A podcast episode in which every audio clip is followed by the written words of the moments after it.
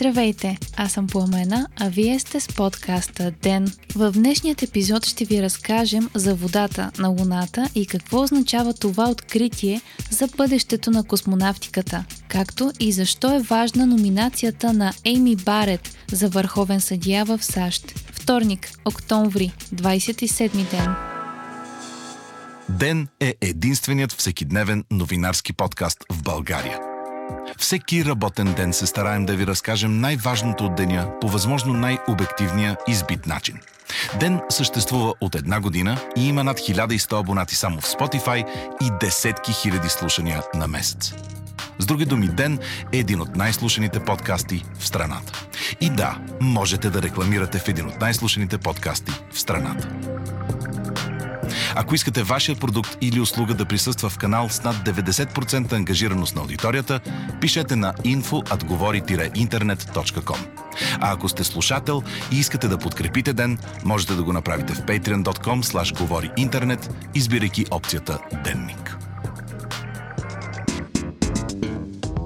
Има вода на Луната, след като преди няколко дни НАСА намекна, че са направили вълнуващо ново откритие за единствения спътник на Земята, вчера Американската космическа агенция официално съобщи, че имат убедителни доказателства за наличие на вода на светлата част на Луната. До сега са откривани вероятни следи от вода само на студените сенчести места, предимно в лунните кратери, но учените не са могли да различат дали наблюдават вода или близкия до нея по химически състав хидроксил. За първи път стратосферната обсерватория за инфрачервена астрономия или накратко София е засякла молекули вода в кратера Клавиус, един от най-големите кратери, които могат да бъдат видяни от Земята. Клавиус Сириус се намира в южното полукълбо на спътника, а данните разкриват, че водата на тази локация е в концентрация между 100 и 412 части на милион, което се равнява приблизително на шише от над 300 мл вода на кубичен метър земя,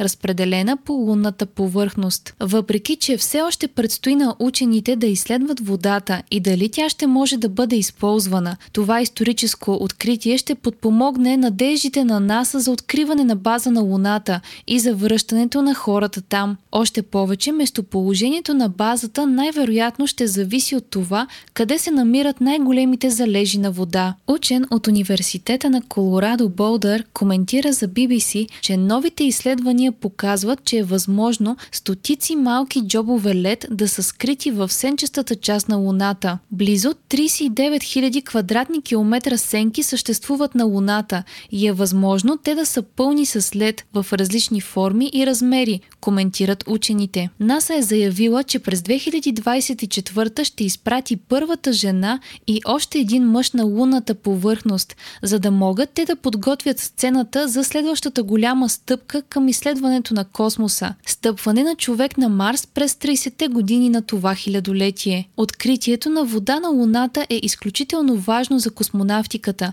защото дава възможността ракетно гориво да бъде произвеждано на самия спътник и по този начин да се спестят ресурси и изпращането на гориво от Земята. Ако презареждането с гориво на Луната се осъществи, това би направило базата на спътника по-достъпна и би улеснило пътуванията до други обекти в космоса.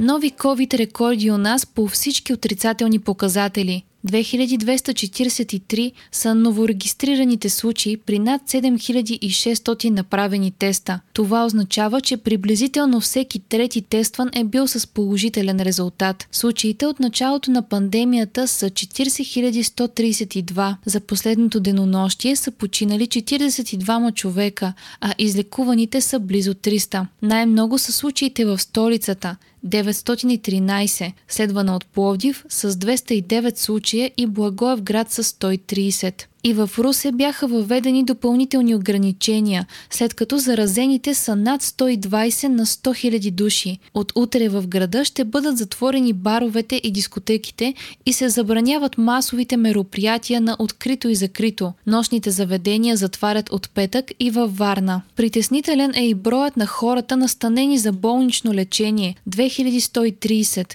Като от тях 149 са в тежко състояние. COVID-отделенията на всички големи болници в София са пълни, съобщава БНР. Въпреки, че се разкриват нови легла, остава проблемът за недостатъчния персонал. От началото на пандемията близо 2000 лица, медицински служители, са дали положителен тест за COVID-19. Директорът на Пирогов Асен Балтов заяви пред BTV, че ситуацията в болницата е критична. 61 медици с COVID са настанени за лечение, а няколко отделения са затворени поради липса на персонал. Николай Витанов, математикът в нощ, заяви за нова, че оптимистичната прогноза за новозаразени през ноември е за 68 500 човека. Според него, при обявените до момента 40 000 случая, реалният брой на хората засегнати от COVID-инфекцията е 320 000. Витанов заяви също, че смъртността намалява, защото лекарите имат повече опит в това как да се справят с вируса но също така, че има числа и карти, които не трябва да се показват, за да не се паникьосват хората. Протести в няколко града в Италия след въвеждането на нови ограничителни мерки срещу COVID-19. BBC съобщава за сблъсъци между протестиращи, недоволни от рестрикциите и полицията, като в Торино са хвърляни бензинови бомби по органите на реда. Полицията е използвала сълзотворен газ, за да разпръсне протестиращите в Неапол и Милано, а в столицата на мотата са арестувани поне 28 човека. Протести е имало и в Рим, Генуа, Палермо и Триест. Гражданското недоволство е започнало след като правителството е издало заповед за затваряне на ресторантите, баровете, фитнес залите и кината. Сериозните мерки бяха прияти добре в Италия по време на първата вълна, но настоящите усилия на правителството да ограничи разпространението на вируса срещат силна съпротива. Според собственици на малки бизнеси, те все още не могат да се възстановят от затварянето им през пролетта и повторно такова би означавало фалит. Над 268 000 са заразените в Чехия от началото на пандемията. Страната с население от 10 милиона души регистрира нови над 10 000 случая. Властите в страната въвеждат все по-рестриктивни мерки в опитите си да ограничат разпространението на вируса. На гражданите на Чехия се забранява да излизат навън между 21 часа вечерта и 5 часа сутринта, съобщи Reuters. Отменени са и традиционните коледни базари в столицата Прага.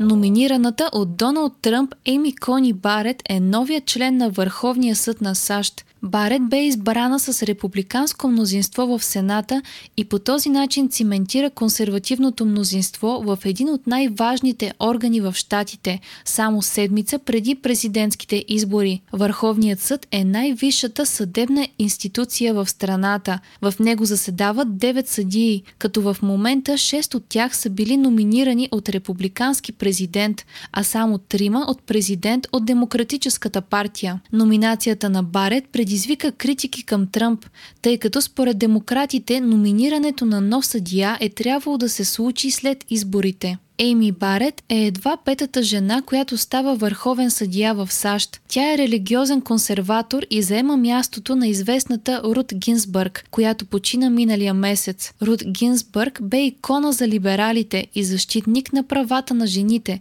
цветнокожите и ЛГБТ общността. От друга страна, Барет е с консервативни разбирания относно правата на хомосексуалните и абортите и подкрепя буквалния прочит на Американската конституция. На 48 години тя е най-младият върховен съдия в историята на щатите. Изборът на Барет е толкова важен, защото предстоят решения относно изборите на 3 ноември, по които тя ще може да гласува. Въпреки, че Барет многократно обяви, че ще е независима от Тръмп и републиканците, демократите се страхуват, че тя ще гласува в подкрепа на настоящия президент. Върховният съд трябва да се произнесе по искането от страна на демократите за удължаване на срока за получаване на бюлетини, изпратени по почтата в щатите Северна Каролина и Пенсилвания. Друг важен предстоящ вод е и подкрепеното от Тръмп оспорване на така нареченият Обама Кер, закона за достъпното здравеопазване на бившият президент Барак Обама.